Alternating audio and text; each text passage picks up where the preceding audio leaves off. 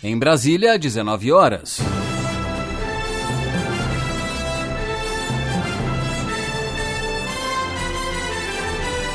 Está no ar a voz do Brasil.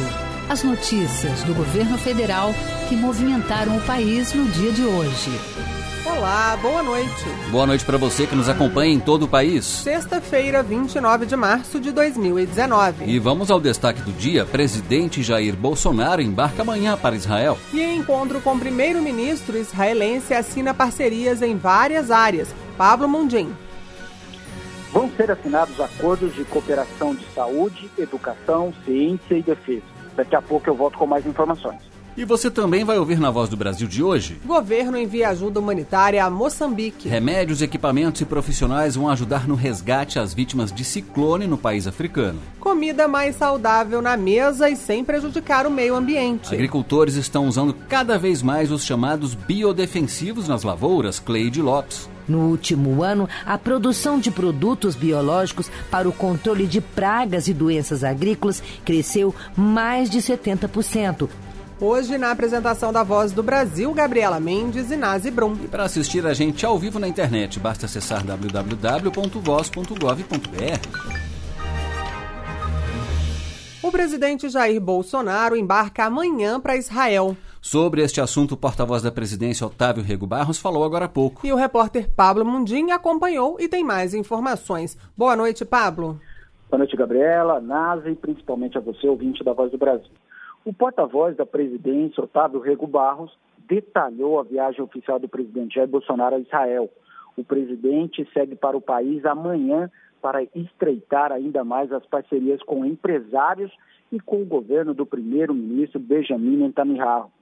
Nesses quase três meses de governo, o país já atuou em conjunto com o Brasil em momentos importantes, como o desastre de Brumadinho e o presidente Jair Bolsonaro vai inclusive premiar esses profissionais que vieram para o Brasil. Vamos ouvir os detalhes com o porta-voz.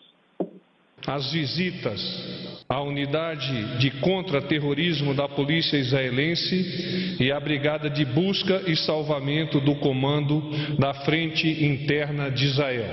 Os militares dessa brigada de salvamento são aqueles que participaram das buscas a eventuais sobreviventes na tragédia de Brumadinho. E eles serão agraciados com a Ordem Nacional do Cruzeiro do Sul, que é a mais alta condecoração brasileira atribuída a cidadãos estrangeiros. A repórter Márcia Fernandes já está em Israel e fez uma reportagem falando mais sobre essa visita. Vamos ouvir. Um relacionamento antigo que nasceu quando Israel ainda não havia sido criada. Em 1947, o então chanceler brasileiro Oswaldo Aranha presidiu a Assembleia Geral das Nações Unidas, uma sessão que tomou uma decisão histórica, a partilha da Palestina, o que levou à criação do Estado de Israel. O Brasil foi um dos primeiros países a reconhecer essa condição de Estado independente em 1949, e essa proximidade histórica tem se mostrado ainda mais forte. É o que explica Creomar de Souza, professor de Relações Internacionais. No caso de Israel, há uma proximidade muito forte no que diz respeito a concepções políticas do presidente Bolsonaro e do Netanyahu. Não por acaso eles têm essa percepção tanto quanto mais conservadora acerca dos valores no espectro político e ideológico, especificamente no que concerne a Israel, que é um país mesmo sendo muito pequeno, mas com uma população muito educada, com muito robustecimento de empreendedorismo e uma capacidade muito grande de inovar. O presidente Jair Bolsonaro ainda não havia tomado posse quando recebeu a visita do primeiro-ministro israelense Benjamin Netanyahu no Rio de Janeiro. Na época, o primeiro-ministro falou de parcerias na área de segurança, agropecuária, recursos hídricos e geração de empregos. E o presidente brasileiro Jair Bolsonaro disse que a intenção era que os países trabalhassem como irmãos. Aprofundamos as nossas intenções, mais do que parcerias, sermos irmãos no futuro, na economia, em tecnologia, em tudo aquilo que possa trazer benefício para os dois países. O primeiro-ministro israelense esteve na posse do presidente Bolsonaro e dias depois, quando o Brasil assistiu à tragédia de Brumadinho, Israel ofereceu ajuda. 132 militares do país foram a Minas Gerais auxiliar na busca pelas mais de 300 pessoas desaparecidas.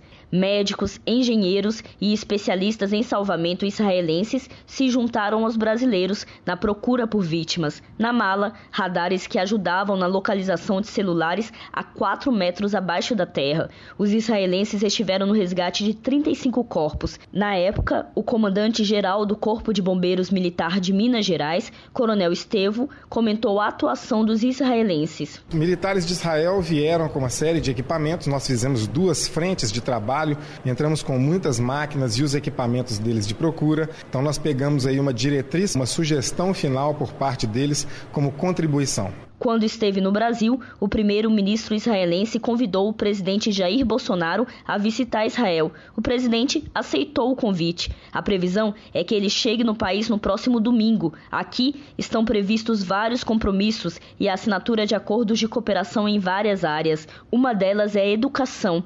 Ontem, pelas redes sociais, o presidente disse que a ideia é que os estudantes brasileiros possam ir a Israel para se aperfeiçoarem. Fazer convênios intercâmbio com Israel para mandar nossa garotada para lá também, para as mais variadas áreas. A questão de, de agricultura, irrigação aí na, no, no, nosso semiárido do, do Nordeste. Ver também a garotada aí que para aprender aqui algo sobre a piscicultura é, no deserto. Também fazemos é, intercâmbio na questão de ciência, tecnologia e inovação. Além da assinatura de acordos, Jair Bolsonaro deve conhecer o trabalho de combate ao terrorismo da polícia israelense, participar de reuniões com empresários dos dois países e da condecoração dos militares israelenses que atuaram em Brumadinho. De Jerusalém, em Israel, Márcia Fernandes.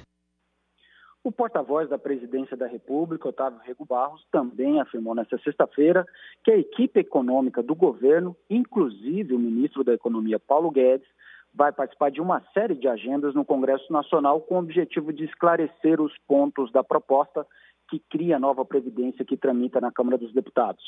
Segundo Otávio Rego Barros, o presidente defende a proposta como garantia para o equilíbrio fiscal e das futuras gerações.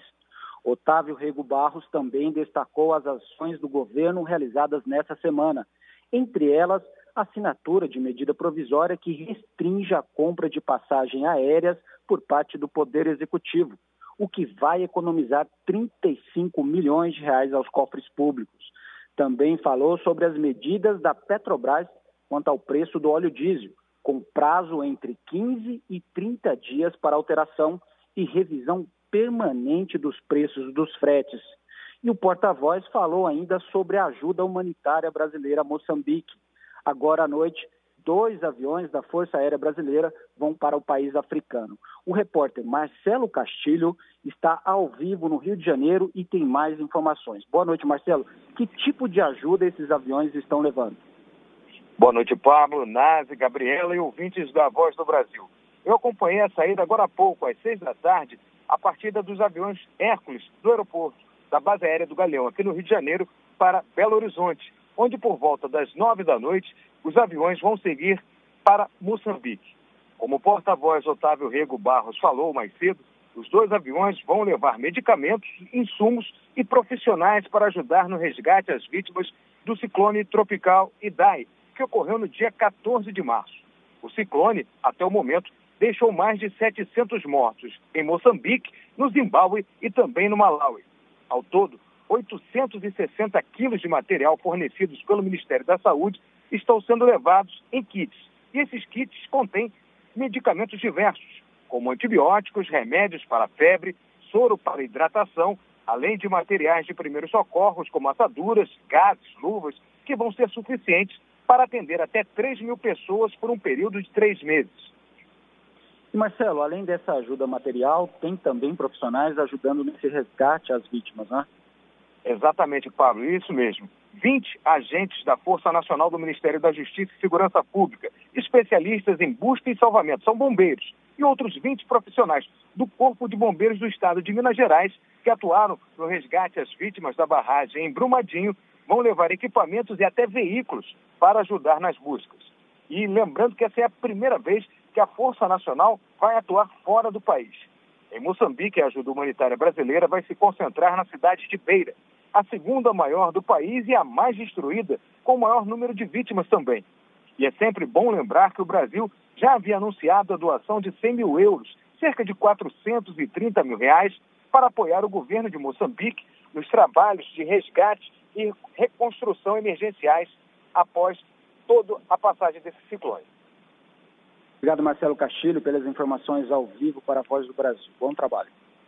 Obrigado, Pablo. Obrigado, Pablo Mundim e Marcelo Castilho, pelas informações ao vivo aqui na Voz do Brasil. O número de agricultores que usam defensivos naturais para combater pragas e doenças nas lavouras está aumentando no Brasil. E daqui a pouco a gente traz detalhes do impacto na saúde da população e no meio ambiente.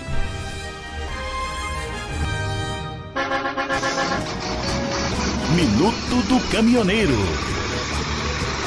Um canal de comunicação direta com quem roda pelas estradas e tem papel importante para o desenvolvimento do país. Essa é a ideia do Minuto do Caminhoneiro, que estreou semana passada aqui na Voz do Brasil. Hoje vamos falar um pouco mais sobre as novidades anunciadas esta semana pela Petrobras para dar mais estabilidade nos preços do diesel para quem está em viagem. Uma é o reajuste no preço do combustível de 15 em 15 dias e não diariamente. Outra é um cartão para você que está na estrada, compre diesel a preço fixo nos postos com a bandeira BR. O ministro da Infraestrutura, Tarcísio Gomes de Freitas, explica que estas medidas já são resultado do maior diálogo entre o governo e os caminhoneiros. Olá, meus amigos caminhoneiros. Quero convidá-los para participar dos nossos fóruns de discussão, do Fórum do Caminhoneiro. Retomamos esses fóruns na semana passada. O fórum vai ser um local de debate, de construção de soluções e já tivemos, depois dessa primeira reunião, medidas concretas sendo tomadas.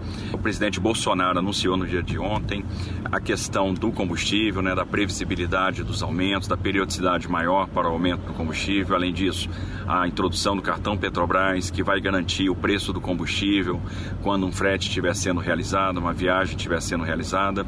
E não para por aí. Vamos intensificar a fiscalização do cumprimento da lei do peso mínimo do frete, construir postos de parada, principalmente nas, nas rodovias concessionadas, juntos aos serviços de atendimento ao usuário. Vamos trabalhar para melhorar as condições das estradas, aplicar recursos para terminar pavimentações, para fazer manutenção das vias. O importante objetivo nosso esse ano vai ser terminar o 63 Pará. Estamos também trabalhando para estruturar cooperativas e em abril nós vamos fazer o primeiro é, ensaio do documento de transporte eletrônico, vamos fazer um piloto no, meio, no estado do Espírito Santo. Então, o Ministério da Infraestrutura vai trabalhar intensamente, seguindo a determinação do presidente, para melhorar a condição de vida do caminhoneiro na estrada, e é isso que nós vamos fazer. E você que está na estrada pode participar do Minuto do Caminhoneiro. Basta entrar em contato com a gente pelo WhatsApp. Seus questionamentos vão ser respondidos toda sexta-feira. E agora é hora de anotar o número. É o 61 99965 2358. Eu vou repetir. 61 99965 2358.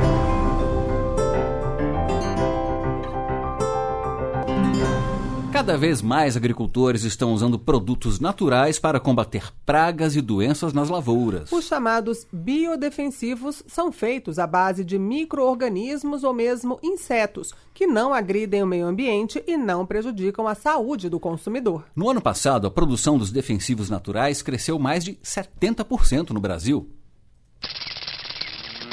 Numa propriedade rural a cerca de 70 quilômetros de Brasília, são cultivados 32 tipos de hortaliças, como tomate, alface, berinjela e couve-flor.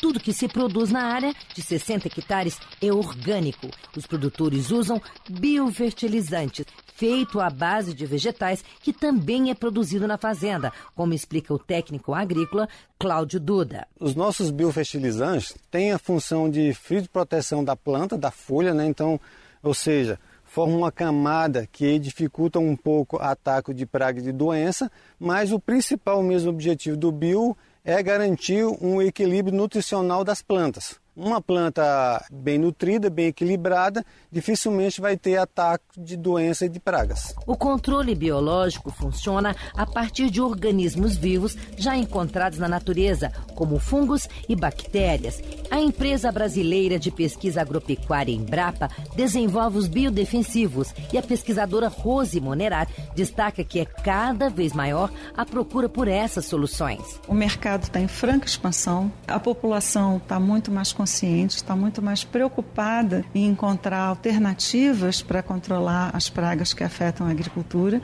O agricultor descobriu os agentes de controle biológico, hoje já se usa em praticamente todas as culturas, em praticamente todas as situações. O Brasil é líder no mercado de biodefensivos. No último ano, a produção de produtos biológicos para o controle de pragas e doenças agrícolas cresceu mais de 70% e movimentou quase 470 milhões de reais no país. Fernando Urban, que é especialista e diretor executivo de um laboratório que desenvolve biodefensivos, explica que os produtos são a tecnologia do futuro para o controle de pragas agrícolas. Hoje nós não temos soluções para todos os problemas encontrados na agricultura, mas eu acredito que com o avanço da pesquisa continuando no ritmo que está, daqui a alguns anos nós vamos conseguir reduzir substancialmente o nível de resíduos tóxicos nos alimentos que chegam à mesa da sociedade como um todo, utilizando as ferramentas biológicas. O Ministério da Agricultura incentiva a produção e o uso dos biodefensivos. Para o governo, é importante que os agricultores tenham à disposição várias opções para o combate de pragas, como explica o coordenador de bioquímicos do Ministério da Agricultura, Pecuária e Abastecimento, Carlos Venâncio. Ele vem para ser mais uma ferramenta à disposição do agricultor e uma ferramenta fundamental para a prevenção de ocorrência de insetos resistentes, para até uso né, eventualmente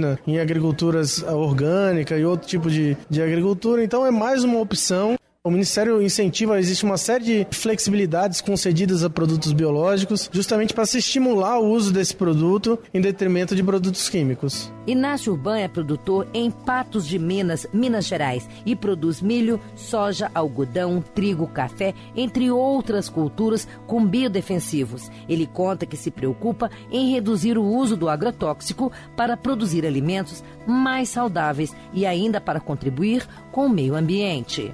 Nós, como somos pais, temos filhos e prezamos para o futuro das próximas gerações. Isso é um orgulho e uma satisfação muito grande nós poder produzir alimentos sabendo que nós não estamos agredindo o meio ambiente, estamos produzindo alimentos muito mais saudáveis. Segundo dados da Associação Brasileira das Empresas de Controle Biológico, atualmente 39% dos produtores brasileiros utilizam produtos biológicos para o controle de pragas e doenças nas lavouras. Reportagem Cleide Lopes.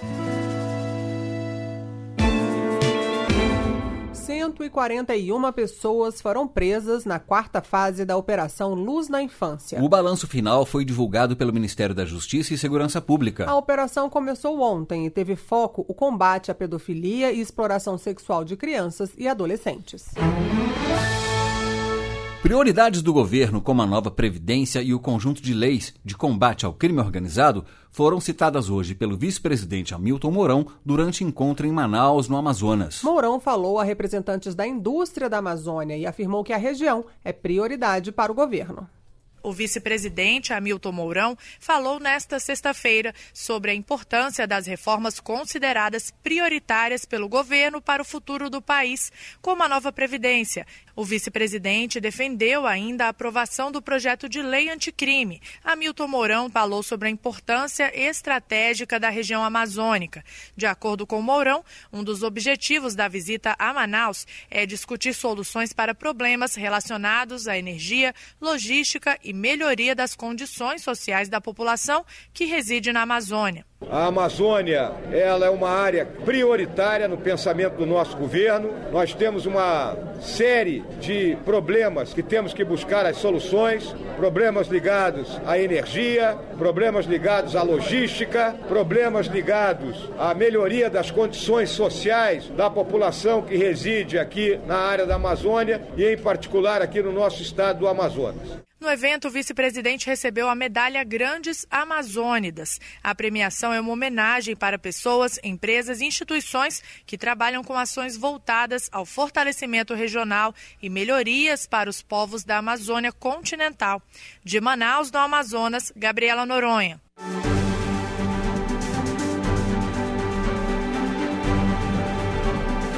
Começa na segunda-feira o prazo para pedir a isenção da taxa de inscrição do Enem deste ano. Tem direito à gratuidade quem cursa ou cursou o ensino médio em escola pública ou como bolsista integral na rede privada. Também pode pedir a isenção membros de famílias de baixa renda que estejam inscritos no Cadastro Único para Programas Sociais do Governo. A solicitação deve ser feita pela internet no endereço enem.inep.gov.br. A Força Nacional vai permanecer nos canteiros de obras da usina hidrelétrica Belo Monte, no Pará, por mais um ano. A decisão sobre a prorrogação foi publicada no Diário Oficial, atendendo o pedido do Ministério de Minas e Energia. Os agentes federais estão lá desde 2013, ajudando na mediação de conflitos locais e na garantia do funcionamento das atividades da hidrelétrica.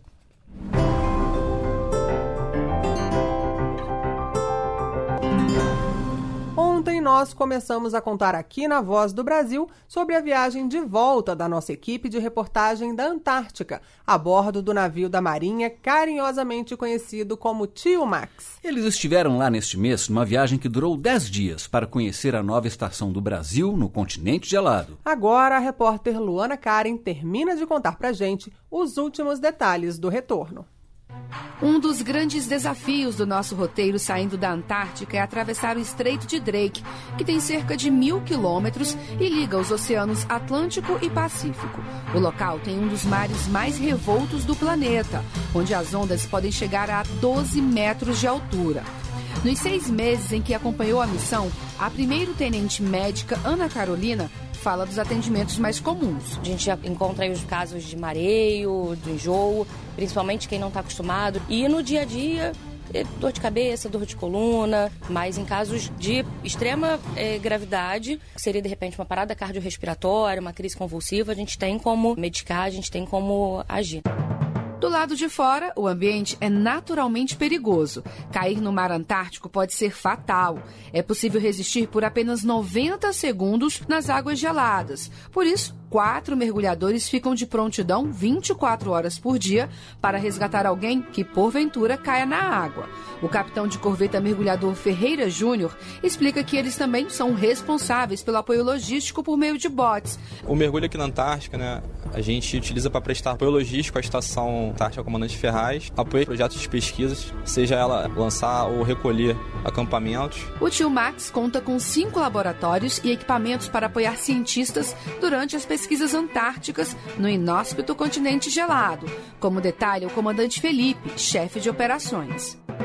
A gente recebe pesquisas voltadas para o campo da geologia, da oceanografia, da parte biológica, da parte meteorológica. Então o navio tem diversos equipamentos, né, diversos sensores que podem estar tá aí somando com os sensores que o próprio pesquisador traz. Passar alguns dias em um navio da Marinha é também oportunidade para aprender palavras que só fazem sentido para os marinheiros. Quando digo que eu estava na onça para resolver a faina, mas peguei um bizu e já me safei, estou dizendo que estava com dificuldade para resolver uma tarefa, mas consegui uma dica com alguém e já resolvi o problema. E conviver meses fora de casa pode não ser fácil. Para isso, a tripulação conta com o capitão-tenente capelão naval Ventura, que é padre e realiza missas e cultos duas vezes por semana. Essa é a oportunidade que o capelão tem de animar aquele militar na sua missão. Então a gente dá esse amparo para ajudar o militar a viver, tanto na sua espiritualidade, se ele tem alguma fé, ou também no lado psicológico. Sobrevivemos à travessia do Drake e ao balanço do navio e voltamos para casa com um gostinho de missão cumprida. Reportagem Luana Karen. A Eletrobras registrou um lucro líquido de mais de 13 bilhões e 300 milhões de reais em 2018. É o maior lucro da empresa de energia dos últimos 20 anos, segundo divulgou a própria companhia em nota. O resultado reverte um prejuízo que a empresa acumulou em 2017 de mais de 1 bilhão e 700 milhões de reais. Um dos motivos para o resultado foi a venda de distribuidoras de energia.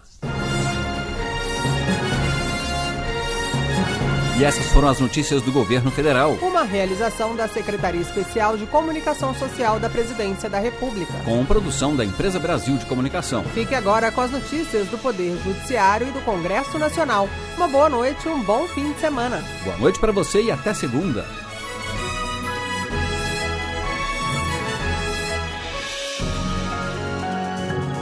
Governo Federal. Pátria Amada. Brasil.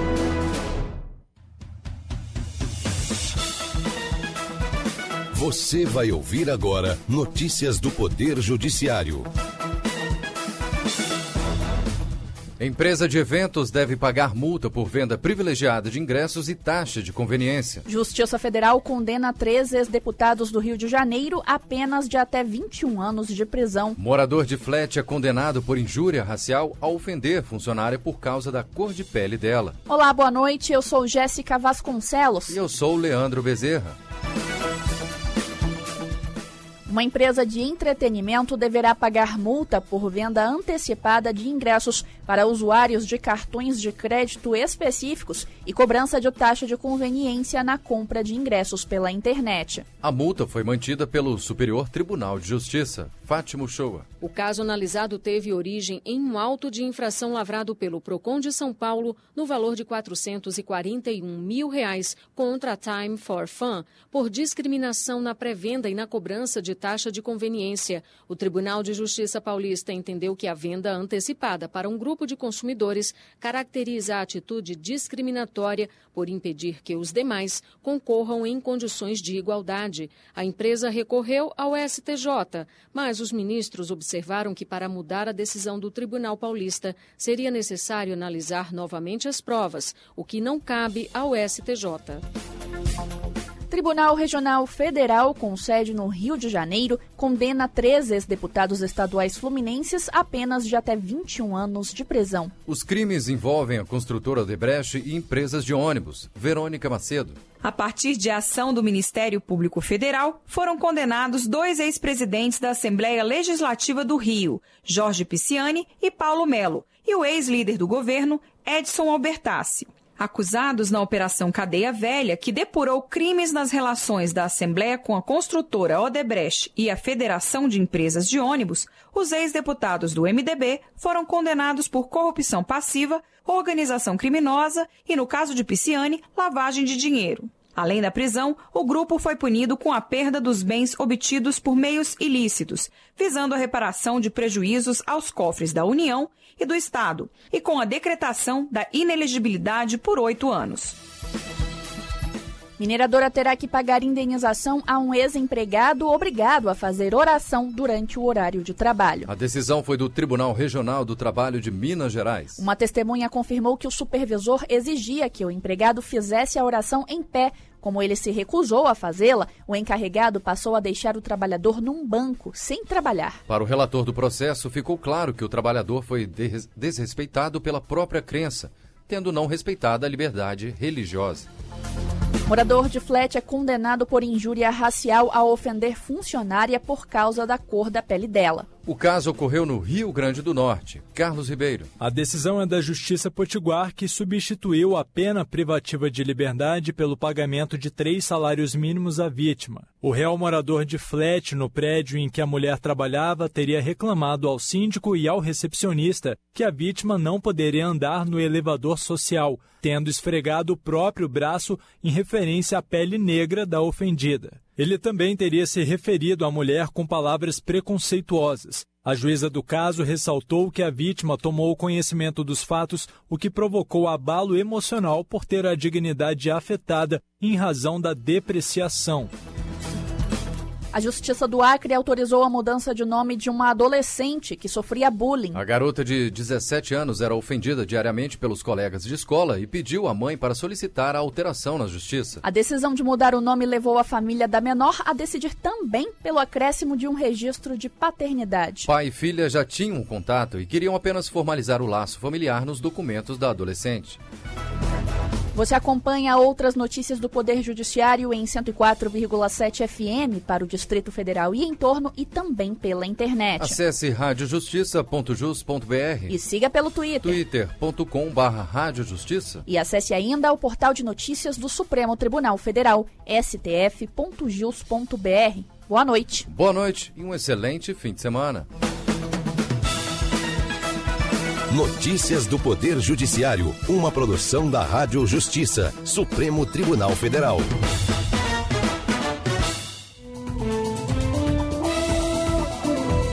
Está no ar, o Jornal do Senado. Eu sou Raquel Teixeira. Eu sou Jefferson Dalmoro. E estes são os destaques de hoje do Jornal do Senado, que começa agora.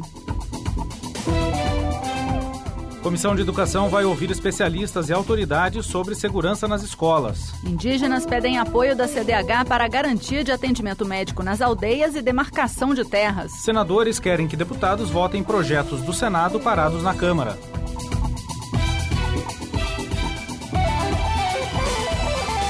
Boa noite. Boa noite. Senadores querem que deputados votem projetos do Senado parados na Câmara. Para isso, o presidente do Senado pediu aos líderes partidários que listem as propostas a serem analisadas pelos deputados. Repórter Érica Christian. O presidente do Senado, Davi Alcolumbre, do Democratas do Amapá, criou uma comissão que vai propor um pacto de reciprocidade aos deputados para que votem os projetos já aprovados no Senado e que estão parados na Câmara.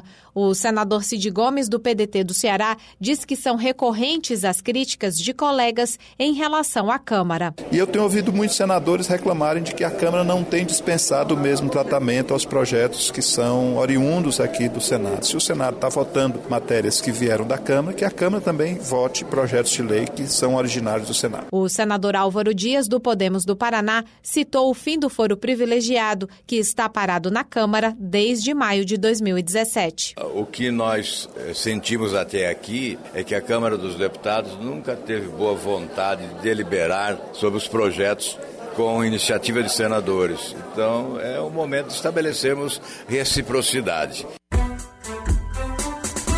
O senador Jorge Cajuru, do PSB de Goiás, lamentou que, apesar de representarem 52% da população brasileira, as mulheres ocupem apenas 15% das 594 cadeiras do Congresso Nacional. Jorge Cajuru citou estudo que mostra que a baixa representatividade feminina se reflete na qualidade da produção política, com decisões que não levam em consideração as diversas dimensões da natureza humana. Ele ainda resumiu os argumentos em favor das mulheres. As mulheres tendem a enfatizar e a lutar mais por justiça social e menos desigualdades. Mais legitimidade democrática, pública e política. Usam mais adequadamente os recursos disponíveis. Tendem a exercer o poder de modo mais compartilhado. Dão mais ênfase às políticas sociais em geral e às políticas para mulheres e crianças em particular.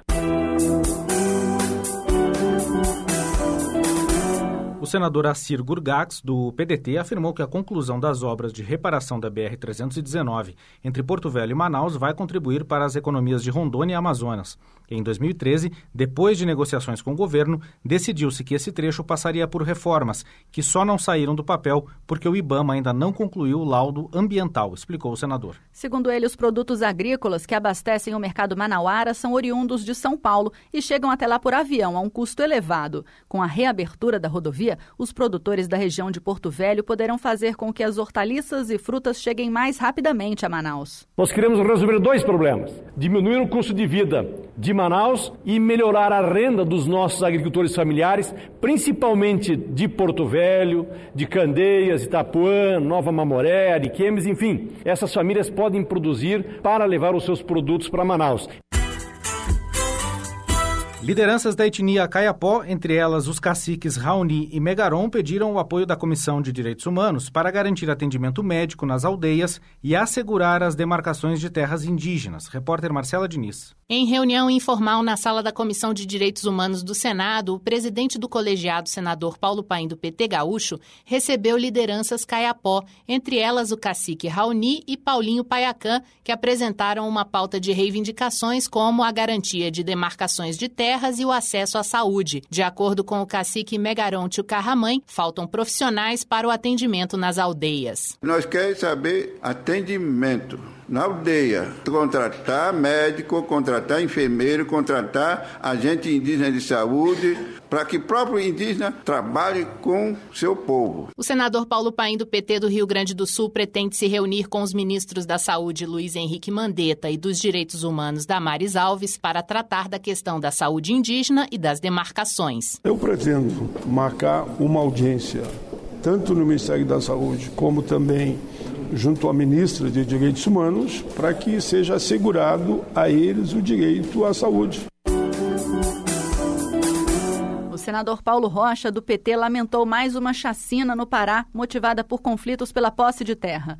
Na última sexta-feira, quatro pistoleiros contratados pelo fazendeiro Fernando Rosa Filho executaram três pessoas, sendo uma delas a líder do movimento dos atingidos pela barragem do Tucuruí, Dilma Ferreira Silva. Além dela, os pistoleiros mataram o seu marido e um amigo do casal. Dois dias depois, o fazendeiro ordenou a execução de outras três pessoas, funcionários de sua própria fazenda. Segundo Paulo Rocha, as execuções ocorreram porque Dilma, por ser uma liderança, poderia impedir que o fazendeiro ocupasse um assentamento localizado ao lado de sua propriedade. Os funcionários da fazenda foram assassinados porque ameaçavam pedir na justiça o cumprimento da legislação trabalhista, acrescentou o senador. É, portanto, de nossa obrigação denunciar esses crimes, a exigir apuração, sobretudo nos indignar contra essa forma de resolver os conflitos pela posse da terra e de outros recursos naturais, especialmente na Amazônia, esses costumes bárbaros terminados. Para isso, são necessárias políticas públicas que assegurem a reforma agrária,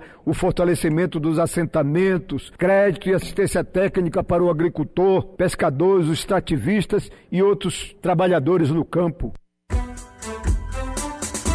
O Senado prestou homenagem aos bombeiros que resgataram vítimas do rompimento da barragem de Brumadinho. A sessão especial contou com a presença de diferentes corporações que participaram das operações de salvamento. Repórter Floriano Filho. A sessão especial foi realizada no plenário com a presença de diferentes corporações que participaram das operações de salvamento. A tragédia ocorrida em janeiro é considerada um dos maiores desastres com rejeitos de mineração no mundo. A Defesa Civil de Minas Gerais confirmou 216 mortes provocadas pelo acidente até agora. Segundo o senador Antônio Anastasia, do PSDB de Minas Gerais, não faltou coragem coragem e determinação aos bombeiros que atuaram em Brumadinho. Demonstraram que, por pior que seja o cenário, por mais desesperadora que seja a situação, ainda que precisem arriscar a vida, nada é impossível para essa valorosa corporação.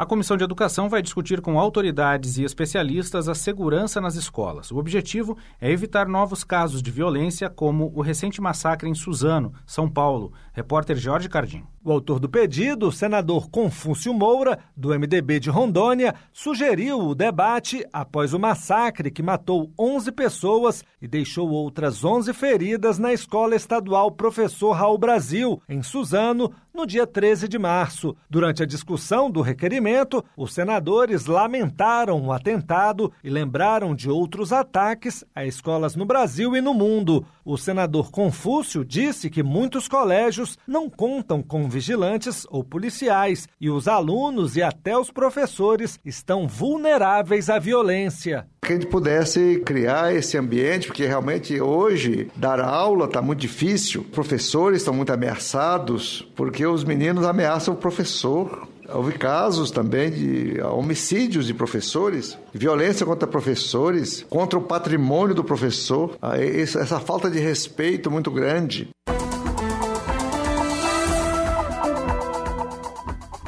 Com trabalhos técnicos de Eliseu Caires, o Jornal do Senado fica por aqui. Acompanhe agora as notícias do Tribunal de Contas da União e da Câmara dos Deputados. Boa noite. Boa noite, um bom final de semana. Minuto do TCU. O Tribunal de Contas da União avaliou os efeitos da Lei da Reforma Trabalhista em contratos de terceirização firmados pela Administração Pública Federal.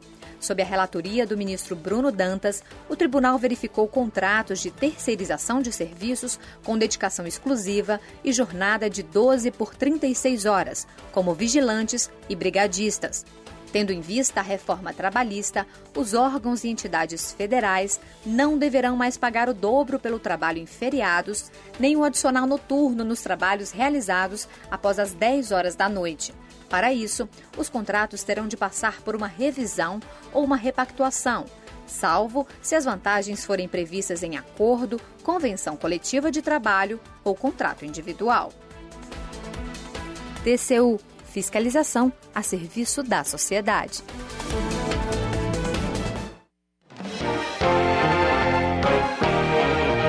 Jornal. Câmara dos Deputados.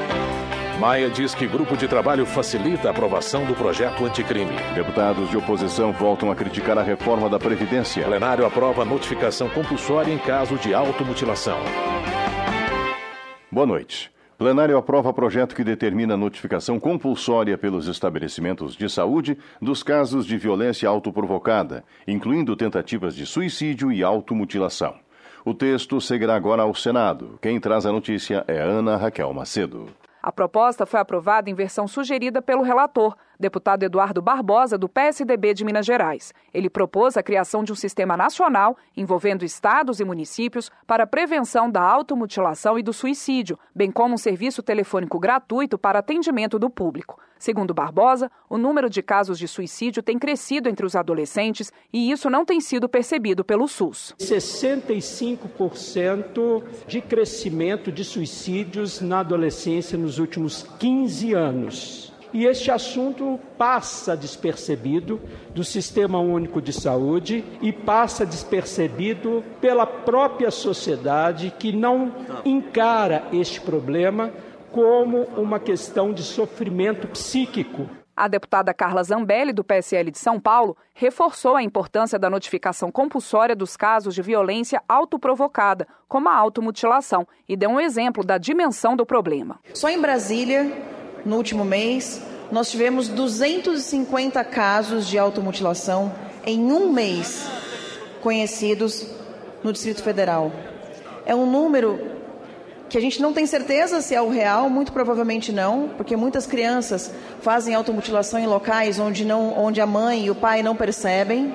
E outras vezes os pais tomam conhecimento, mas têm certa vergonha de ir até o hospital tratar, ou às vezes vão até o hospital, mas o médico não faz a notificação. Ex-ministro da Saúde, o deputado Alexandre Padilha, do PT de São Paulo, concordou que somente com dados adequados é possível construir políticas de prevenção. Não é possível construir políticas de prevenção, de promoção que impeçam novos casos de automutilação e suicídio sem sabermos os dados adequados do que está acontecendo. Segundo, coloca para a saúde a responsabilidade sobre isso. Esse projeto acerta. É a saúde, é o cuidado, é o acolhimento, é a prevenção e a promoção que pode interferir e interromper esse processo. E terceiro, estabelece claramente a relação do Conselho Tutelar com a autoridade de saúde. Segundo o projeto, as autoridades envolvidas devem manter sigilo sobre os casos notificados sob pena de prisão de seis meses a dois anos. Nos casos que envolverem criança ou adolescente, o Conselho Tutelar também deverá ser informado sobre a identificação de automutilação ou tentativa de suicídio. Da Rádio Câmara, de Brasília, Ana Raquel Macedo. Saúde. O município de Serra, no Espírito Santo, está em alerta máximo para casos de dengue. Segundo a doutora Soraya Manato, do PSL Capixaba, o município lidera os casos da doença no estado. Em 2019, já foram registrados mais de 3.400 casos, um crescimento de mais de 1.000% em comparação com o ano passado. Boca Aberta do PROS do Paraná relata que no dia 16 de março, um médico foi flagrado dormindo em seu horário de plantão no hospital do município de Jataizinho. Segundo ele, o flagrante ocorreu durante uma blitz da saúde. O congressista afirma que esse tipo de ação irá continuar, com o objetivo de melhorar o atendimento à população. Fábio Trade, do PSD do Mato Grosso do Sul, cobra maior frequência na aplicação do exame do Revalida. O deputado justifica que inúmeros jovens que estão se formando em medicina fora do país estão sem condições legais e jurídicas para exercer a atividade médica no Brasil. Fábio Trade critica o excesso de burocracia imposta pelo governo federal e reitera o apelo ao Ministério da Saúde para aplicar com mais constância o exame que valida os diplomas de médicos formados fora do Brasil. Previdência. Edmilson Rodrigues, do Pessoal do Pará, participou do lançamento da Frente Parlamentar Mista em Defesa da Previdência Social no último dia 20 de março. O parlamentar chama de criminosa a proposta de reforma enviada ao Congresso pelo governo federal. Segundo Edmilson Rodrigues, os 75% de economia anunciados pelo Executivo sairão do bolso daqueles que mais precisam, como trabalhadores do campo e professores. Assis Carvalho, do PT do Piauí, parabeniza o Congresso Nacional pelo lançamento da Frente Parlamentar Mista em Defesa da Previdência Social. Ele reafirma sua posição contrária à reforma apresentada pelo governo federal, argumentando que a proposta penaliza os mais pobres. José Ricardo, do PT, destaca o trabalho do Fórum Permanente do Idoso do Estado do Amazonas no debate sobre a reforma da Previdência. Segundo o deputado, as possíveis mudanças no pagamento do benefício de prestação continuada BPC preocupam a população idosa. José Ricardo lembra que o texto reduz o valor do BPC de um salário mínimo para 400 reais a pessoas com mais de 60 anos, com previsão de aumento do benefício para um salário mínimo a partir dos 70 anos. Renildo Calheiros, do PCdoB pernambucano, entende que a reforma da Previdência é nociva aos trabalhadores. Para o deputado, a reforma não atende à demanda da população, mas sim a dos grandes bancos e instituições financeiras. O parlamentar contesta a propaganda presidencial que diz corrigir injustiças e acabar com privilégios. Para Renildo Calheiros, os idosos e deficientes de baixa renda que recebem o benefício de prestação continuada serão os mais prejudicados. Ele alerta que a redução do BPC para 400 reais quebra o princípio da Constituição que garante que nenhum benefício pago pela Previdência Social deve ser menor do que o salário mínimo. Valdenor Pereira, do PT da Bahia, diz não ter dúvidas de que entre todas as categorias profissionais, a de professores será mais prejudicada com a reforma da Previdência do governo Bolsonaro. Ele destaca que, se aprovada a matéria, uma professora que hoje se aposenta com 25 anos de contribuição, sem idade mínima, terá de contribuir por 30 anos e só poderá se aposentar aos 60 anos. Natália Bonavides, do PT do Rio Grande do Norte, também avalia que a aposentadoria dos professores será uma das principais afetadas pela reforma da Previdência. A deputada que integra a Comissão de Educação diz que atuará firmemente para defender as instituições públicas de ensino. Um debate público sobre a reforma da Previdência ocorreu no fim de março na Praça Ipiranga, no centro de Cuiabá, capital de Mato Grosso. De acordo com a professora Rosa Neide do PT, a população recebeu uma verdadeira aula pública sobre o que significa perder a Previdência e se a reforma de fato cortará privilégios. Em Palmas, capital do Tocantins, foi realizado um protesto contra a proposta de reforma da Previdência.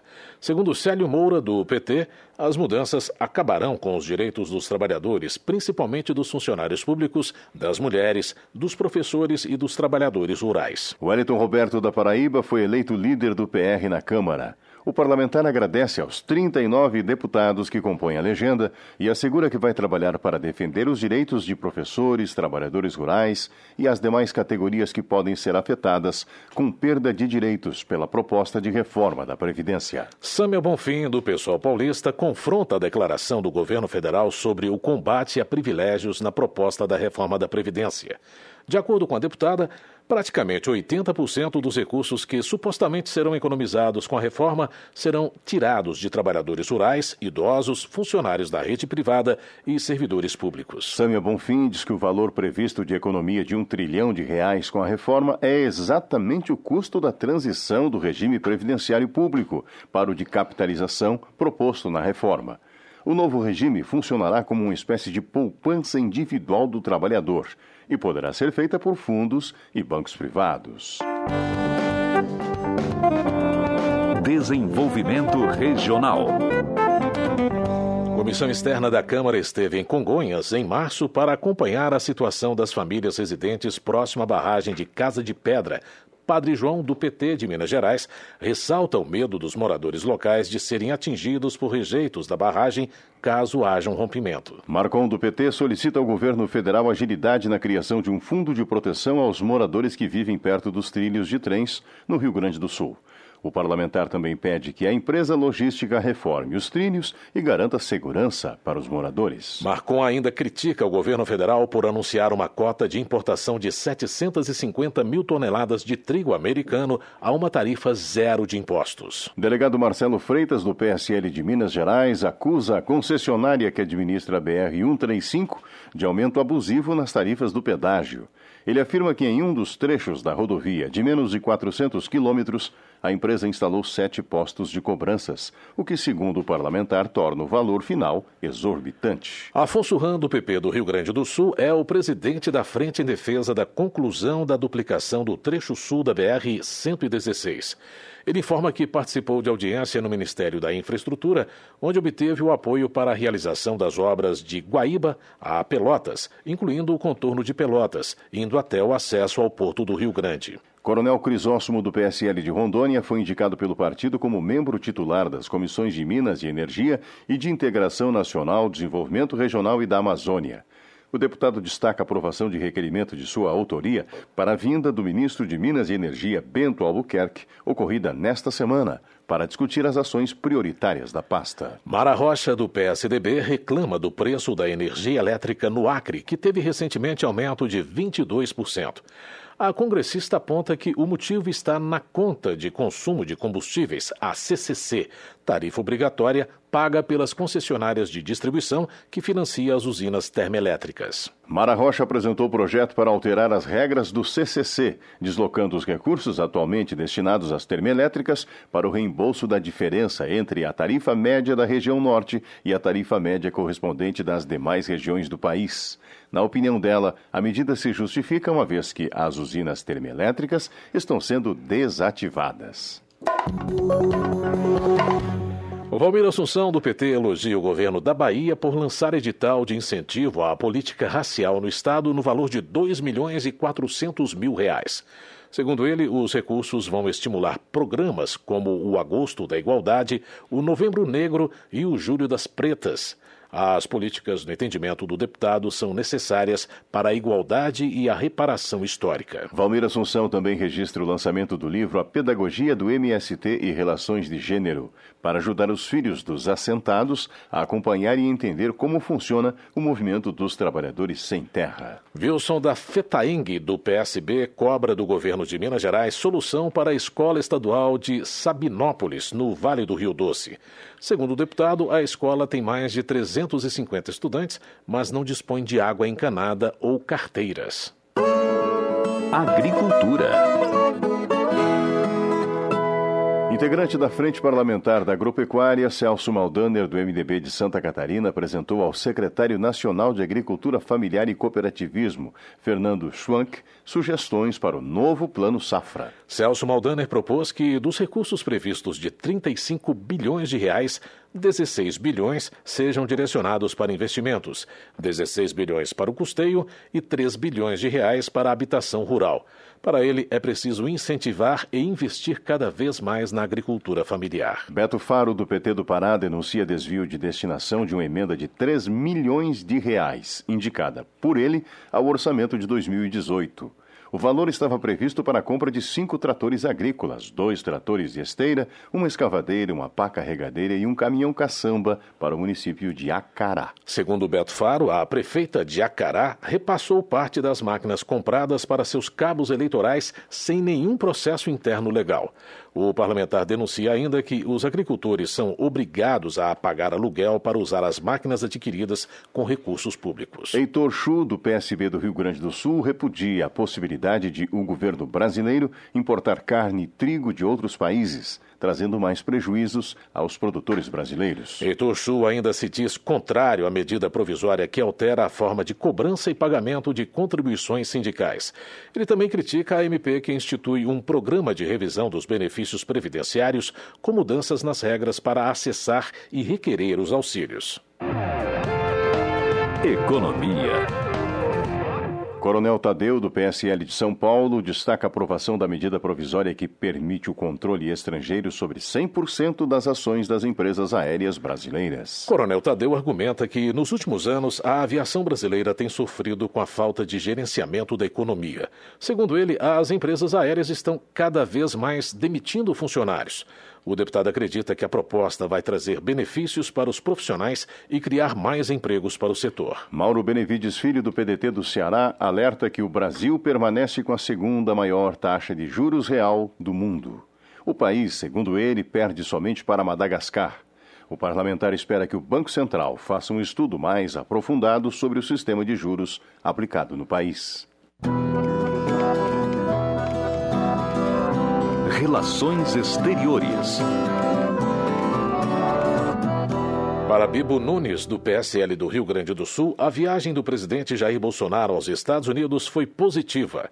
Ele afirma que, graças aos encontros realizados com as autoridades norte-americanas, o Brasil fará parte da Organização para a Cooperação e Desenvolvimento Econômico, a OCDE, um seleto grupo que conta com 35 países da elite econômica. No entendimento de Jorge Sola, do PT da Bahia, o presidente Jair Bolsonaro se submete ao presidente dos Estados Unidos, Donald Trump, ao determinar determinar que o Brasil abra mão de suas prerrogativas na Organização Mundial do Comércio, a OMC. Segundo o deputado, o país abre mão do certo pelo duvidoso ao dar aos Estados Unidos vantagens comerciais. Política. Ivan Valente, do pessoal de São Paulo, critica o PSDB por impedir a criação de uma comissão parlamentar de inquérito sobre os escândalos de corrupção protagonizados por Paulo Vieira de Souza, conhecido como Paulo Preto, durante os governos do PSDB. Ele lembra que o partido administra São Paulo desde 1995. Segundo Ivan Valente, Paulo Preto possui uma fortuna no exterior de 130 milhões de reais. O parlamentar espera que a Assembleia Legislativa de São Paulo consiga aprovar a criação da CPI para investigar os desmandos do PSDB no Estado. Charles Fernandes, do PSD baiano, elogia a campanha da Fraternidade 2019 da Conferência Nacional dos Bispos do Brasil, a CNBB. O tema deste ano é Fraternidade e Políticas Públicas e foi inspirado no versículo bíblico que trata da libertação pelo direito e pela justiça. Homenagem. Márcio Gerri, do PCdoB do Maranhão, registra a sessão solene realizada na Câmara pelos 100 anos do ex-presidente João Goulart. Para ele, Jango foi um dos mais expressivos estadistas da história do Brasil. Ele lembra ainda que Goulart foi ministro do Trabalho, duas vezes vice-presidente da República e presidente deposto por um golpe militar. Pompeu de Matos, do PDT do Rio Grande do Sul, parabeniza a cidade de Santo Ângelo pelos 146 anos de emancipação político-administrativa celebrados em 22 de março.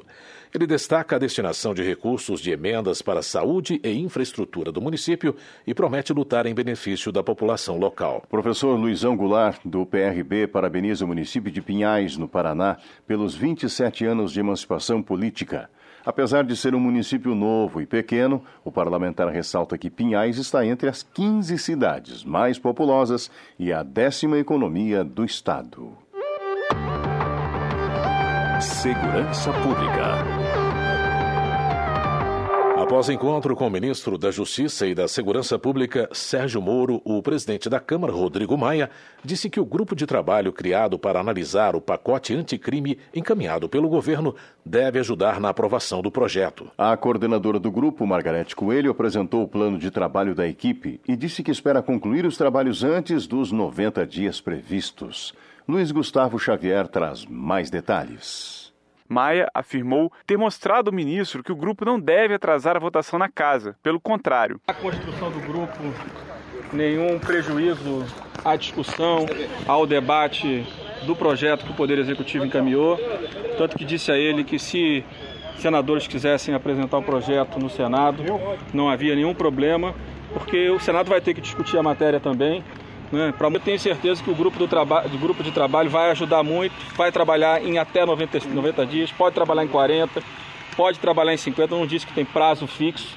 O importante é que esse grupo construa né, uma análise do projeto dele, do projeto do ministro Alexandre, dos projetos dos deputados, para que a gente possa chegar no plenário com essa matéria organizada. Para Rodrigo Maia, o importante é um texto chegar ao plenário com os partidos conhecendo o teor da proposta. O presidente destacou ainda que o fato do grupo de trabalho contar com 11 deputados de diversas correntes ideológicas vai ajudar na aprovação do texto. A coordenadora do grupo de trabalho, deputada Margarete Coelho, do PP do Piauí, apresentou o plano de trabalho da equipe e disse que espera concluir os trabalhos antes dos 90 dias previstos está andando com muita celeridade, como era nossa intenção desde o início. Já estamos com um grupo de trabalho completamente afinado, já dividimos as atribuições, já temos as temáticas. Estamos trabalhando agora na agenda das audiências públicas e das audiências é, internas do grupo. Então, hoje a reunião foi uma reunião de trabalho, uma reunião que, em que nós aprovamos o plano de trabalho, já poderemos colocá-lo à disposição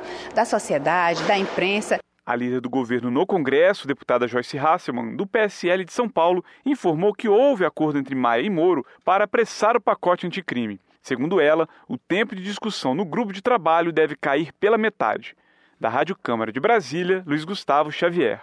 Termina aqui o jornal Câmara dos Deputados, com trabalhos técnicos de Everson Urani e locução de Paulo Otaran e José Carlos Andrade. Uma ótima noite para você. Grato pela sua audiência. A Voz do Brasil estará de volta na segunda-feira. Uma boa noite e até a semana que vem. Você ouviu A Voz do Brasil. Boa noite.